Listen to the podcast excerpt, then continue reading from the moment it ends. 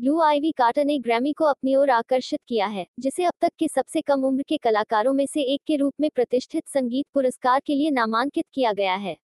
वह 2021 को 63वें वार्षिक ग्रैमी अवार्ड से ठीक एक सप्ताह पहले अगले महीने 9 साल की हो जाएगी। म्यूजिक इंडस्ट्री के दिग्गज बियोंसे और ड की बेटी को शुरू में शामिल नहीं किया गया था, जब पिछले महीने ग्रैमी नॉमिनी का खुलासा हुआ था।